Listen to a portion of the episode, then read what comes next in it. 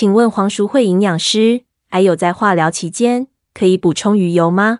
呃，就是就是一般来讲，说 omega 三脂肪酸的摄取啊，对，很多人都想要知道要不要吃鱼油。如果你自己本身，我会比较，我老实说啊，我的意思，你天天吃鱼好不好？吃鱼其实你就可以吃得到到那个那个 omega 三脂肪酸了哈。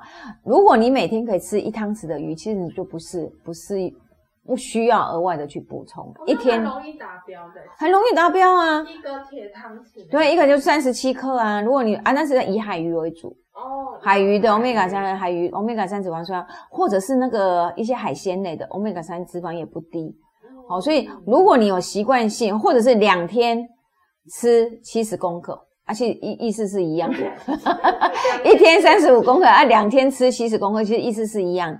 假设你能够有这样的频率，你把鱼放进来，然后再多一点亚麻仁脂啊，或者奇亚籽这一类的植物性的油脂，其实 omega 三脂肪酸是够的。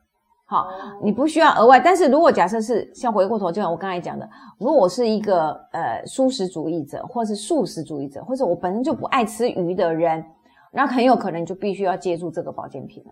我只能这样子讲，就是说你如果没有办法从天然食物里面摄取足够的话，好，那的确是哦，因为在二零欧洲肠道二二零一七年吧，欧洲肠道静脉学会他们对癌症的以新的饮食指南，它特别有添加几个营养素。